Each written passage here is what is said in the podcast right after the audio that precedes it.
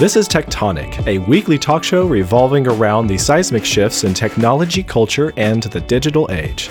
This is episode 10.3. I am Joe Darnell, and with me is a very special friend, Jacob Lamont. Welcome back to Tectonic. Well, thank you. How you doing, Jacob? I am doing fantastically. Now, why are you in the place again of my regular co-host, Joshua Pfeiffer? Do you know why? Uh, because he was at a Hardee's. Regularly scheduled program. He was he was going to be here a few hours ago, and then at the last minute, something came up. Yeah, work, right?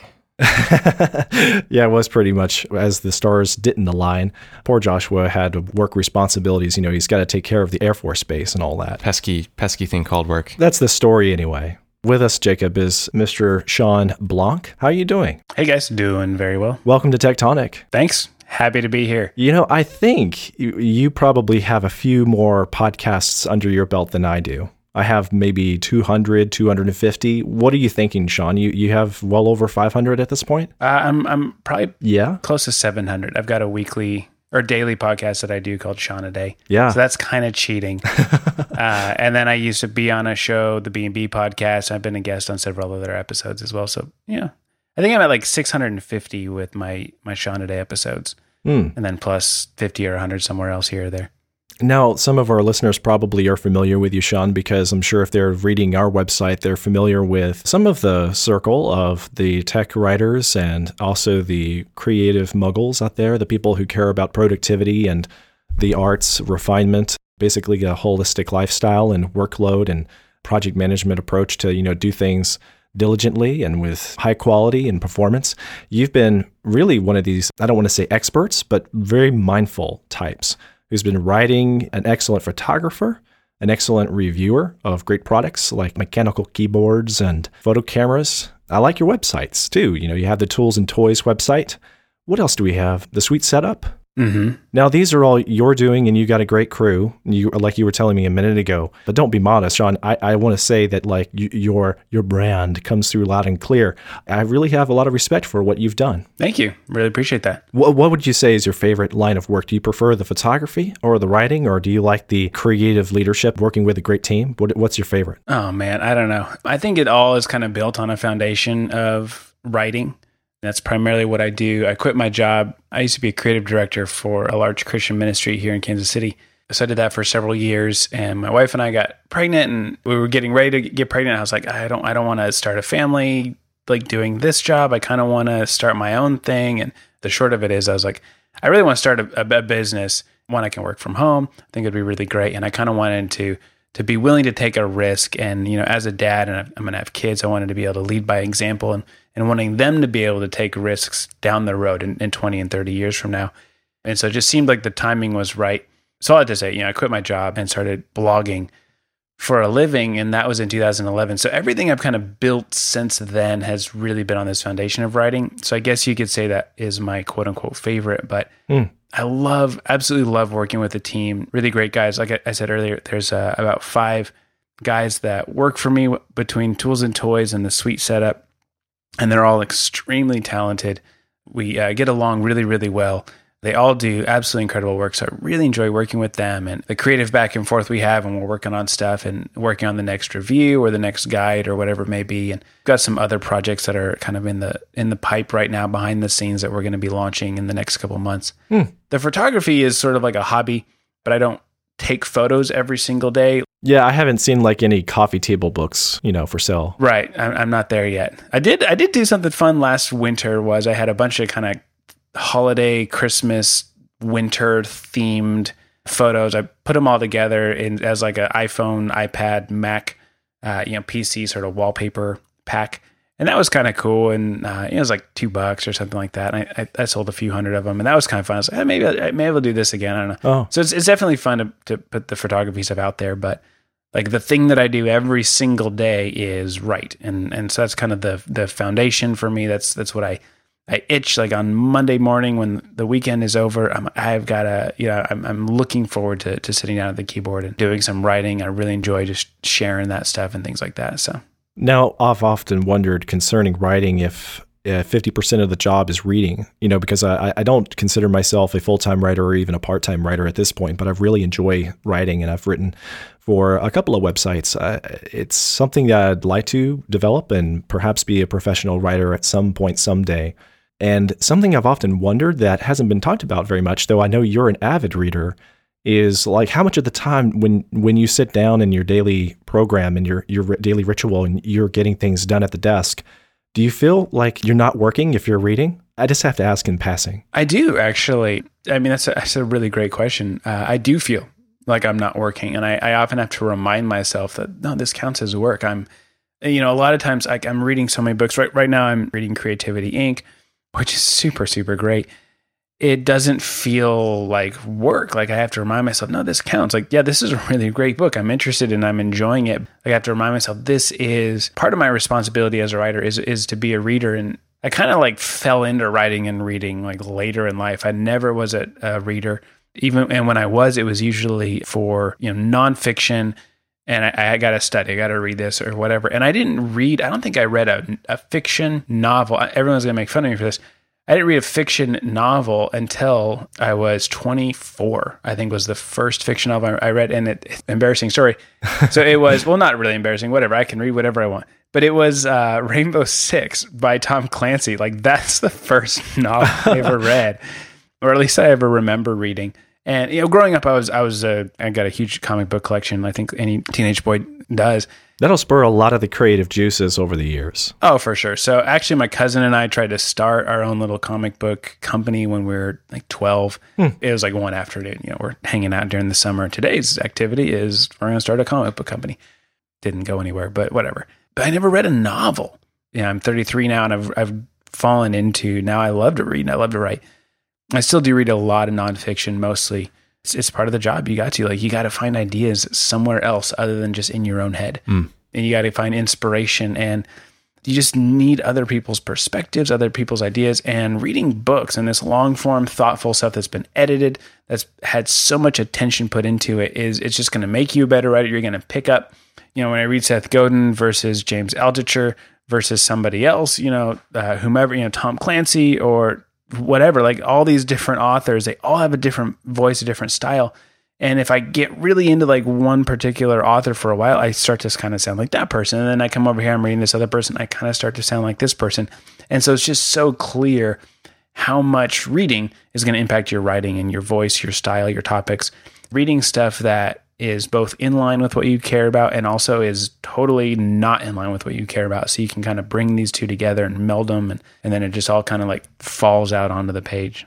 Has Jack Ryan written an app review for you yet? yeah, best uh, best CIA spy submarine app. Something, something, something. Yeah, yeah, that would be an awesome melding. Yeah. I noticed with my habits that I've taken it to the next level just recently because I've been a huge Instapaper user.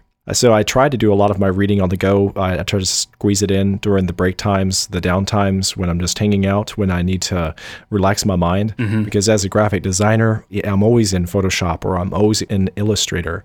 And it kills me sometimes because I think of a great idea while I'm listening to a podcast and I want to write it down or I want to write a blog post about it. And then when the idea or when the right time comes along that I want to sit down and write it, I feel like, you know, I really should also turn some of my attention to to my reading and where do I prioritize? Should I prioritize the writing ahead of the reading or vice versa? Because I, I value both of them so, so much.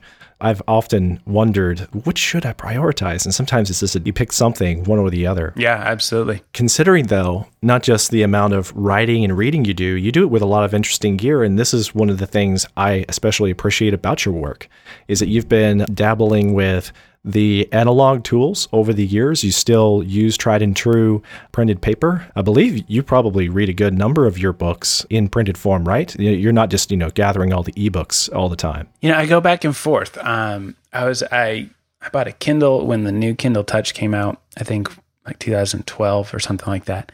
But you haven't talked a lot about Kindles in a while, so I kind of took the hint that maybe that you weren't the biggest fan of ebook reading. Really, I am both. Um, it's kind of interesting. Like, okay, whatever. So I'll just bunny trail, right? I mean, we're on podcast. Podcasts are for bunny trails. Exactly. I've got a Kindle Voyage. It's actually right here. I'm reading Creativity Inc. on my Kindle Voyage. So I took it with me to San Francisco for WWDC. It's, you know, nice on the airplane because it's light. And it's one less thing to carry on the plane. Right. One less thing to carry. Yeah. It's, it's lighter than a, a paperback book, thinner than a paperback book. And then it's got the, you know, the backlit display. So the book I'm reading right now is on the Kindle. But I, so I just finished this thing called the focus course right and which we'll probably talk about later on the show. Oh, yeah. it's in the show notes. So i started kind of the, the the story of it is i started writing it about a year ago. It's june 2015 right now. I started writing it july 2014 so it's been a year and i spent like july august september october november december i wrote the first draft of a book. It was called the power of focus life and so i wrote this book and then I was like, okay, this was everything I had. So just kind of like blah, like all my thoughts on living with diligence, time management, balancing work and, and life and, and creative pursuits, doing our best creative work, distractions, like push notifications on your phone, all this stuff, you know, kind of floating around in my head. So I put everything down. It was like 25,000 words. And this was like my first draft. And I was like, okay, this is what Shawn Blanc had to say about this stuff. Now I need to go find out what the rest of the world thinks about this because I know that there are really, really smart people, smarter than I, who have done this stuff. So I was like, okay, now I'm going to read all the, the the time management books, the productivity books, the the GTD stuff. So I bought like I think 55 or 60 books on these topics. So for a while, you spent more time reading than writing, apparently. I was spending hours and hours and hours a day. So yeah, so January for me, January, February, March were like I was reading incessantly, and I bought all these books and I just bought them cheap on Amazon for you know like you can get them for like a dollar and then it's like yeah, like one penny and then it's three ninety nine shipping right on all these the, the used books. Yeah. So literally, like the whole top shelf of my bookshelf in my office had to clear it out, and now it's just all these books on creativity, like some of Mihai uh, Csikszentmihalyi books, like Finding Flow and, and Creating Flow. Uh, some Jon Acuff stuff, Richard Foster, Zig Ziglar stuff, like just some amazing, amazing stuff. Elle Luna, like Seth Godin, they just write inspiring stuff. So I got all these books by all these people, and I was going through the the, the hardback versions or the paperback versions, and for me, I don't know if you guys know this, but it's like you read something like, oh, that's really good. So you highlight it. And then like two months later, okay, I think it was in this book. And I remember it was like on the left hand side, two thirds of the way down. right. Like, so you remember visually where that quote was. Yeah. Then I could just skim right to it, or I could like put in uh, sticky notes. They're just for me, like having the tangible book there, it was far more effective and faster for me to read the the physical copy of it because I could I could flip through. You could see two whole spreads at a time. So you go, okay, I'm gonna skim this section. Okay, I'm gonna read this section. This section looks really important to what I'm trying to build right now. All my research I did with all these hardback books, I literally spent like a thousand dollars on books. I bought so much stuff and it was way way way easier for me to kind of ingest all that information go through it highlight it make notes make marks put bookmarks in there sticky notes all this stuff to kind of whatever like synthesize it i guess so to speak and and kind of it turned into help me to build the focus course. Whereas with the ebook it's like on your kindle all you see is just what's right there on the screen at the time and there's no context to where you are in the, the in the book how many pages are on my left hand side, how many pages are on my right hand side, where am I in the book? Huh, yeah. So there's no context. And if you change the font size, then all of a sudden the highlight that you had that was at the bottom of that one page, now it's in the middle or it's at the top because you changed the the font size. And so now the you know the alignment is all different if you're if you go back or forward a few pages, whatever. So I'm finding that for like the researching, I really want to get this. I want to understand it. I want to know it. The hardback book is great or the Huh. paperback. Whereas I want to enjoy this. I'm having fun. I'm reading it. It's cool. It's this is just for me and just to to absorb, but not necessarily to to do anything with. Then then the Kindle is is great with that regard. So I'm I'm kind of a fan of both. like you're talking about with synthesizing all that data oftentimes you have to you have to lay down several books put multiple fingers in multiple bookmark spots and you just can't do that with a kindle Yes. you can't just flip back and forth really fast and reference another book to try to connect dots with the thoughts and, and concepts Oh, so true. Yeah, but we'll be able to do that now with, you know, split view apps on our iPad though, right? We can flip back and forth, right? Between two books, of course. I don't I don't know. yeah but you can't just jerk one finger and flop over a, a you know a hundred pages to wherever your right index finger was Yeah, yeah. No, it's it's so true. Yeah, because you've got you know the the two sections from this book number one, and you got one section of book number two, and then another section of book number three, and you're like, okay, these all go together for the one point that I'm trying to make. I want to see them all at once, and I want to be able to go back and forth and and you know pull quotes from these people, and that's exactly exactly right. Well, and I'm just being facetious about the idea of the split view and the iPad. I know it's going to be like two apps up at the same time at this point. So Yeah. I guess the most cumbersome way to go about it would be to have iBooks up on one panel and have Kindle up on another. But yeah, n- nobody wants to do that. Seriously. The digital solution for this is found in Minority Report. We, we need a wall with a, a tactile response. We can throw books up on the wall, reference everything. That's that's the way that we can s- solve this digitally. Well, yeah, our friend Jonathan Sampson over at Microsoft must be working on that right now. You know, that's what they uh, they showed off with uh, what was it, the Project Oculus. Anyway, Oh, yeah, that's another yeah. podcast. Shawn, back to what you're getting at. At the heart of what you're describing is just um, something that has been a running theme for ShawnBlanc.net and your various properties or endeavors. Is this idea that you delight in the details, but I don't think you meant it to just be the delight in the products you create, but also in like your workflows and how you do your job, how you take pride in the work you do. I have the uh, opportunity, the time to read your websites. I don't often read every piece, but you know how it goes. I do know how it goes. Yeah, I've been keeping tabs on the developments of your course, and I've I've been impressed with uh, the response for delight in the details. Do you want to talk a little bit about the book and like how one thing led into the other for delight in the details, led into really where you're at today with the course? Sure. Yeah. Um, yeah. The, that's a it's a it's a really astute observation. Like delighting in the details. My my wife would, you know, maybe see because she sees. I mean, I'm like that in everything. hey, you know, where do you want to go out for dinner? Well, let's let's get on Yelp. What's the what's the greatest? Oh, you want Chinese food? Okay, what is the greatest Chinese food in Kansas City? what, what kind of Chinese food do you want, babe? Okay, well, let's see who has the greatest orange chicken. You know, oh, they're closed right now. Ah, I don't know if I could. Uh, you know, I mean, like it's just so this like the obsession wanting the best and really caring is i mean it's it's a it's both a strength and a vice um you know and so it's it's it's fun um uh so like i said i have this podcast that i do uh it, it was every single day now i've actually uh, kind of pulled it back to a monday wednesday friday schedule and about two years ago so 2013 uh, I did like this mini series on the show, and I, I took five days. And usually each day there's a like a different topic, and there's usually kind of like an overarching kind of topic. It goes up and down, and sometimes it's it's you know family or budgeting or productivity or coffee or just having fun or whatever. And so there's this overarching kind of theme with each day kind of has its own whatever I'm going to talk about is is interesting that day. This this time I took five days, Monday through Friday. I was like, I'm going to do a mini series where each day is is deeply connected to the others, and it was a very focused, you know, little mini series, and it was all about. I can't remember exactly what I called it, but it was something like the little details in design or something like that, delightful design details or something like that. Right. The title the title did not come before the idea. No, no, The concept was there. Right, exactly. And, and, you know, the title, of course, is, you know, the devil's in the details. And so I, it's kind of a spin off that of delight is in the details. and so it started as this five part little podcast mini series. And I got a lot of really positive feedback from all the members who listen to the show. Hey, I'm, I'm, I make money doing this stuff. Maybe I could just, you know, re record these uh, episodes and kind of polish them up a little bit. I, I, it'd be a podcast mini series that I could sell for a couple bucks and maybe people would want to buy it to keep because I make my living, you know, making stuff for people and putting it out there. So I transcribed all the episodes and and then I had like basically these five chapters and then I'm like tweaking them and editing them and then I was like, oh, I want to add this other section and then da, da, da, and pretty soon it had grown into like this. I think it was like nine or ten chapters, quote unquote chapters that I was going to do, and I was like, well, this is practically a book. I should just make it a book, and then well, I guess I'll be an audio book too, because it was going to be a podcast mini series, now it'll be an audio book. And then I was like, well, I should I was going to do a podcast. I was going to interview some people. Well, I'll just interview them and then they'll be like extra. And so the whole thing just kind of like, I don't know if you ever have this happen, but it starts something very, very simple.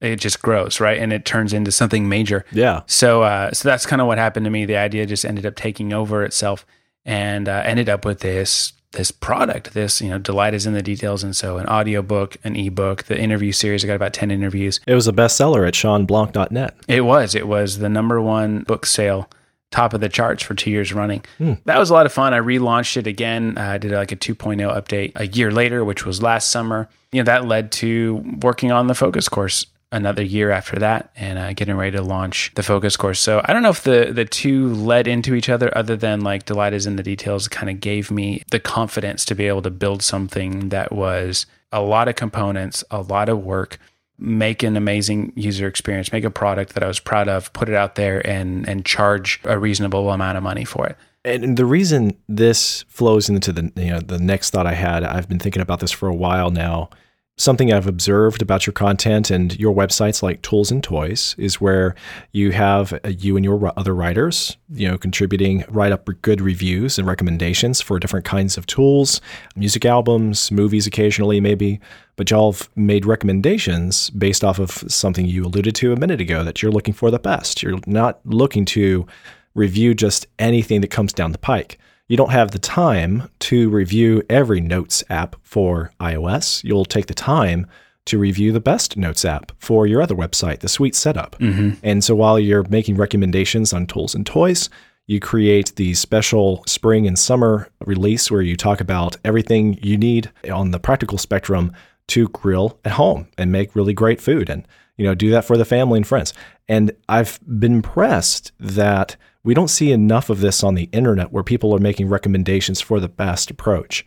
And um, I think that at the heart of it, this is what the world wants. This is what the world needs. But we get distracted, bogged down by all the, the, the internet's distractions where people are talking about the problems, the issues of the day, things that came out subpar, the glitches, the shortcomings of the latest product that they invested in it's it's bringing you down. It's it's really rough when you you're just trying to uh, you know sort through all the issues of the day. Which ones do I want to tackle? Which ones do I want to solve? And how do I want to contribute to the world and be productive today? It seems very difficult to do that when you look at your Twitter stream or if you look at your latest RSS feeds. I come across things from ShawnBlanc.net and the Sweet Setup and tools and toys. I'm not a jack of all trades, and maybe I'm not a grill master. Maybe I'm, I'm not the guy who's interested in all the resources y'all have at this time. I still find it that it's always refreshing to see you're you're concentrating on not just uh, delighting in the details, but also the bigger picture that you're trying to bring to people your top recommendations, and you're looking for quality and craftsmanship you have focused in on this, thinking about what what do I want to contribute to the culture. I think I think you put it really well, like just kind of caring for you know, quality, caring for the craftsmanship and stuff like that. You know, I, when I started writing writing my website full time back in 2011, it it kind of was this decision of necessity, where I was like, you know what, I'm just one person. And this was four years ago when the internet was quote unquote slower than it is now. Uh, you know, I mean, it's even faster. It's even crazier, right? It's even noisier than ever. Oh yeah. Four years ago, you know, I'm starting the, the site, and well, I, I have been doing it on the side, but here I was like doing it for a living now, and I was like, okay, I've got eight hours every single day to devote to this website just the the options were you know could be paralyzing of like wow i could write about anything i want. I can read and research anything i want. I can link to any cool thing that i want. There's so much. What is it going to be? What am i going to do? And so i kind of had to quickly say hey you know i can't i just can't keep up with the speed of the internet. I'm not going to publish at the speed of the internet. So that kind of became like this this this own you know this thing that i had to to settle for myself. All the guys that that work with me with the other sites part-time contributors, so so most of them have other jobs that they do as well, and just not wanting to uh, push that same expectation on any of, of them that goes, you know what? If something cool happens today and we're busy because we're taking our kids to the park, or you know you've got some other plans or whatever it is like don't feel this pressure to just drop everything and hurry up and report. Like we are not a breaking news site. None of our sites are breaking news sites. Everything in life is trying to to get me to speed up and so I don't want to have my own expectations that are also forcing that you know on me to to try to speed up to to do faster to drop things. And oh you know what? Hey I'm I'm right in the middle of dinner but I gotta go you know retweet this real fast or I gotta go work or whatever. Um, and just for us to publish when we're ready to publish and to, to focus on doing it right the first time one of the things we publish is uh, you know they're, they're evergreen articles where you know it goes up there and it's it's relevant in an hour from now and it's it's relevant in like a month or two or three or, or six or nine months from now even right that's what we really want like i think it, people don't take the time to think through these things unless they are the creative types but at some point you start to ask your the question Would I rather my content be timeless or timely? And then you have to recognize that at times you can make whatever it is, the book, you know, the articles, the the thought pieces that are both uh, timely and timeless. And it's not very often you hit the mark where you produce something that you just travel through the archives. And for the most part, everything within, say, the, the Sweet Setups articles are timely and timeless. So day one, they're relevant. They're also relevant a week later. They're also relevant three months later. That's something to chew on that I think we, we want more of on the internet. Everything is so ephemeral on Facebook and Twitter and you know Tumblr. You know, we have all these people that realize that they they have the creative spark too but they're using it to send out 140 character tweets or 15 second Instagram videos and not realizing like you're just producing sort of like baby's milk, you know, 2% milk version of, you know, creative information and content. Give us a rich steak version of, you know, a creative thought piece. Can can you really sink your teeth into something and flesh it out, focus long enough to give us something that's rich and useful so that you can really better people around you? And that that excites me. Like that's what I'm hoping more people are inspired to do from looking at these kinds of resources like delights in the details and the focus course. Yeah, absolutely. I think it's it's it's really hard work to to to put something out there that is thoughtful. It is. Yeah. It really is it, because it goes against all of our, our grain with our like I mean I, I don't believe in you know the idea that we have a monkey brain and then a, a higher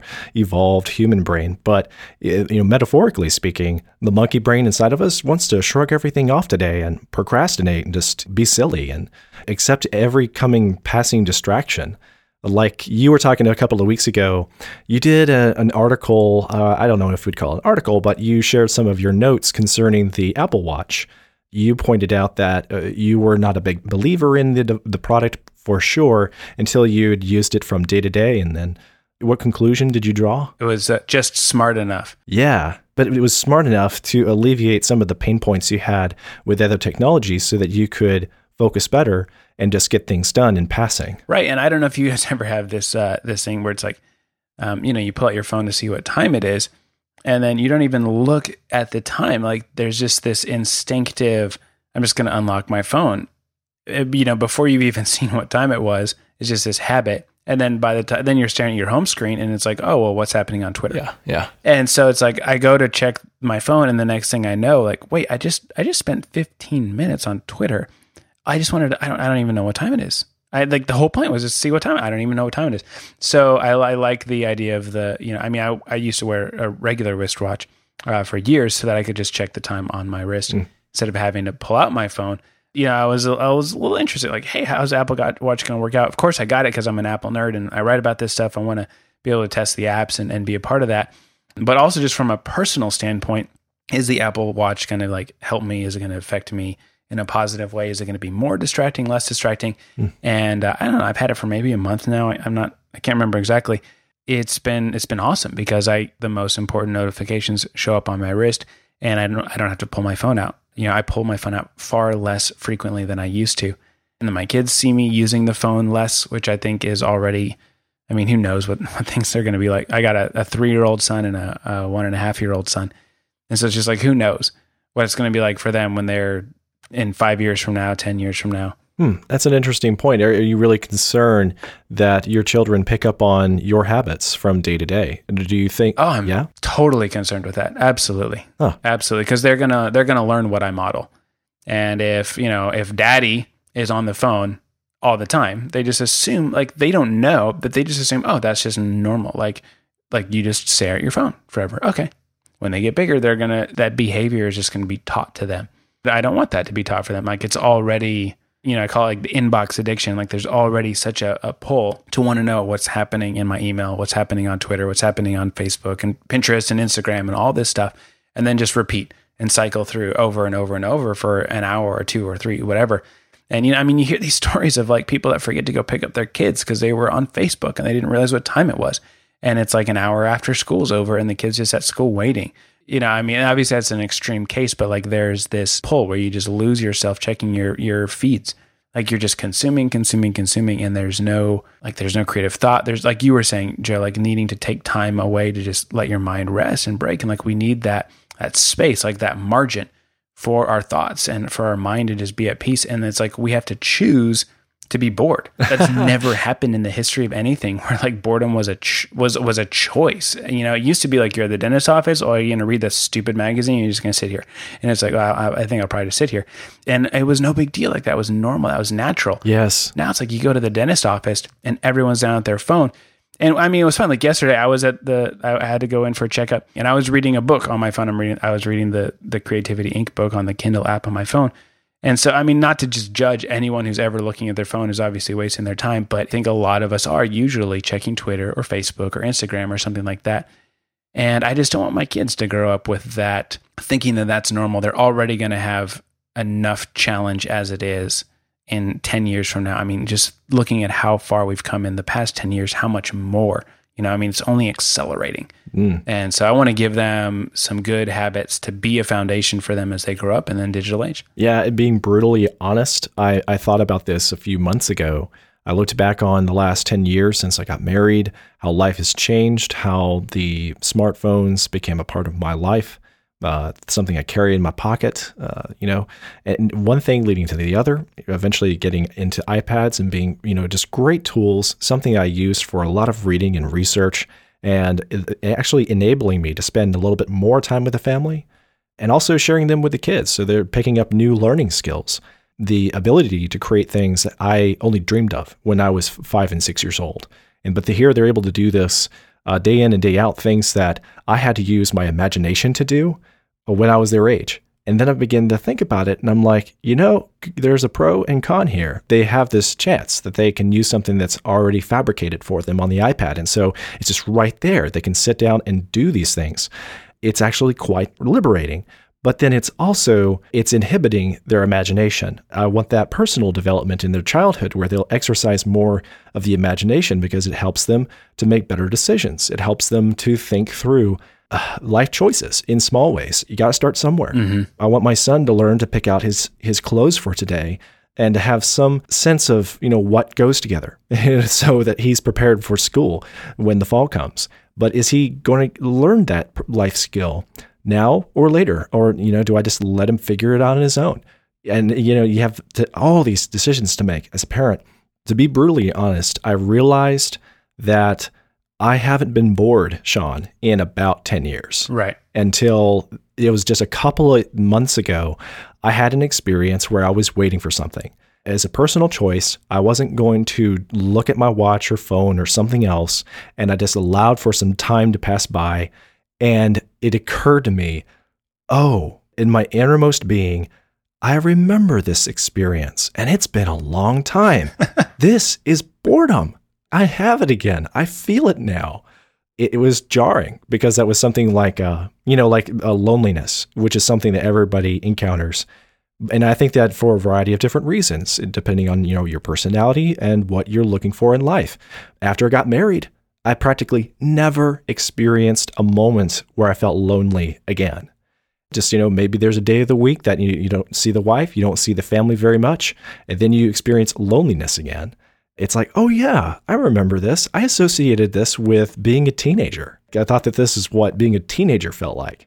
No, being lonely is what this felt like. mm-hmm. So yeah, um, now I want to see how you addressed these issues. You know, you've come up with all this awesome research. You've been addressing the distractions with the focus course, and something I appreciate. Again, going back to your thoughtfulness, is that rather than uh, shifting the blame on the tools, on the internet, shifting the blame to Twitter itself and how the platform works, you're suggesting that the the people that want to be effective, that want to make a difference, want to find satisfaction in their work, that they think about what they are doing, how they're processing information, where they're directing their attention.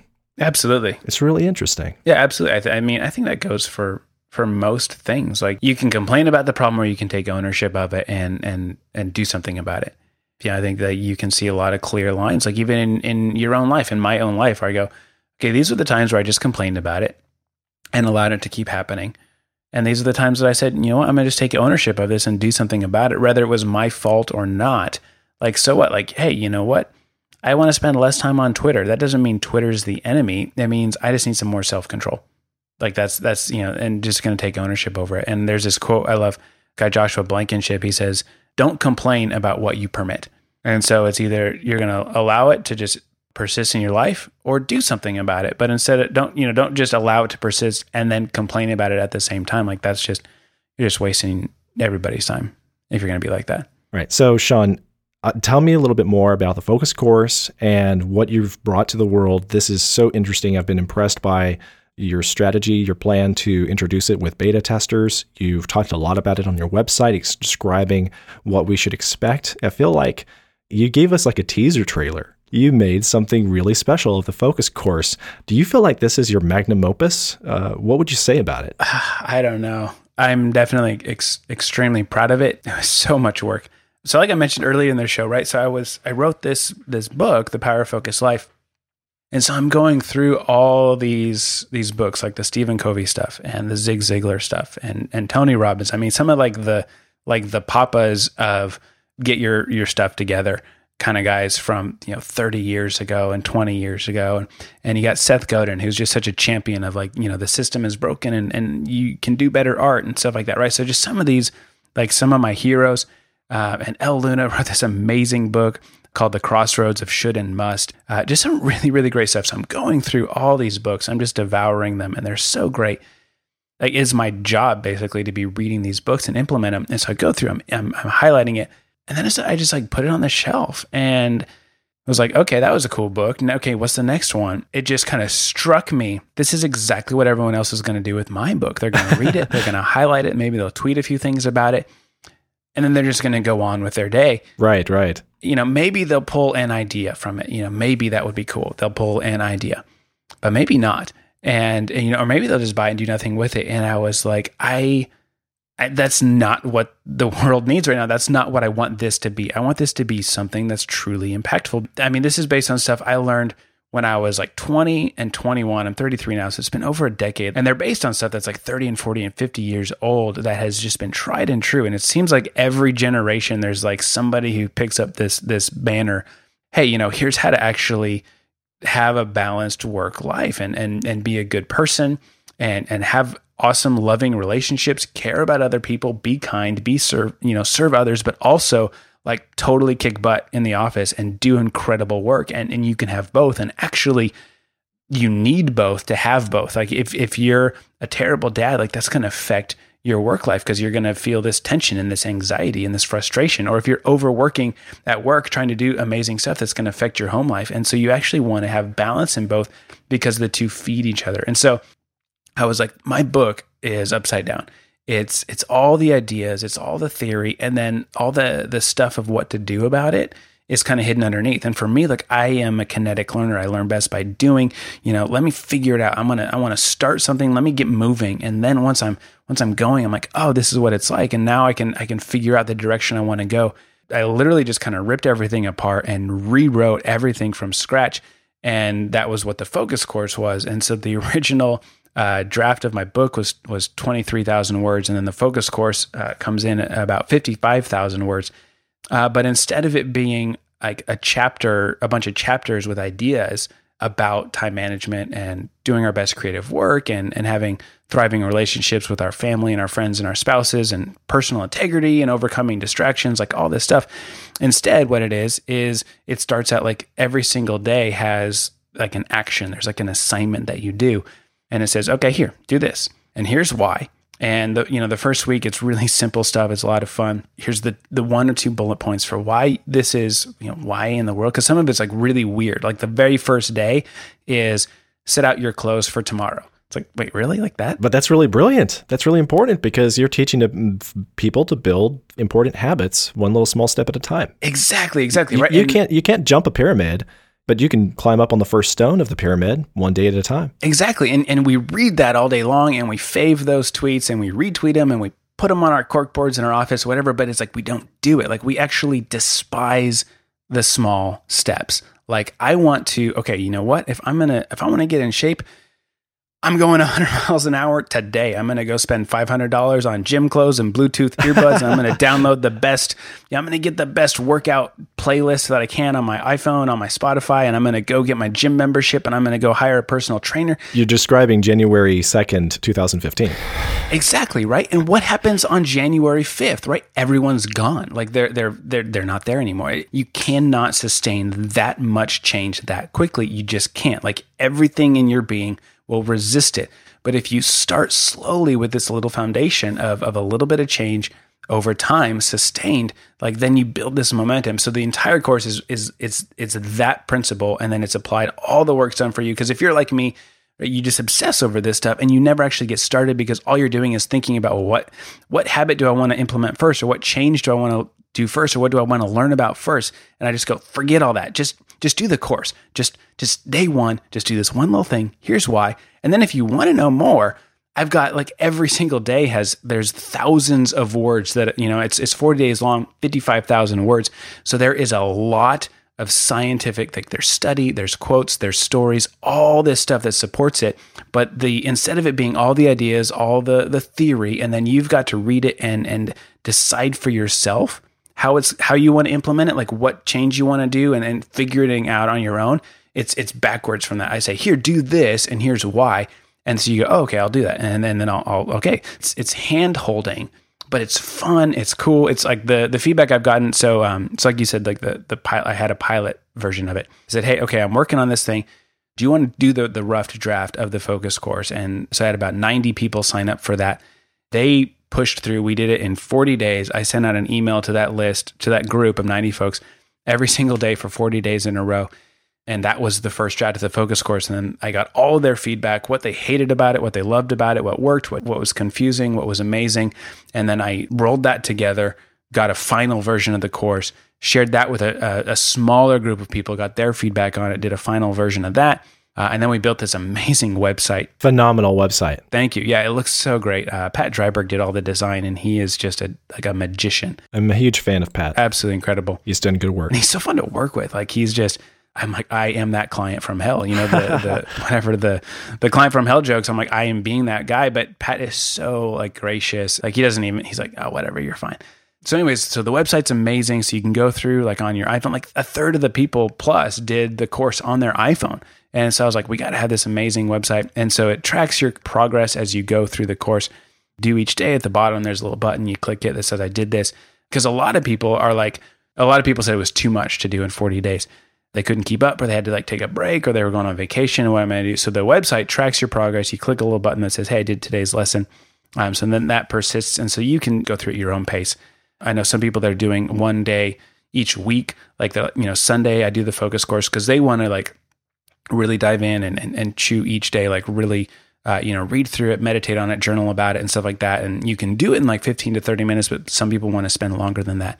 And so it's very, very flexible in that regard. And so, anyways, that's kind of I, I mean, does that? I feel like I could talk about this stuff forever. Yeah, you encapsulated it. So does the website take the form of a a web app?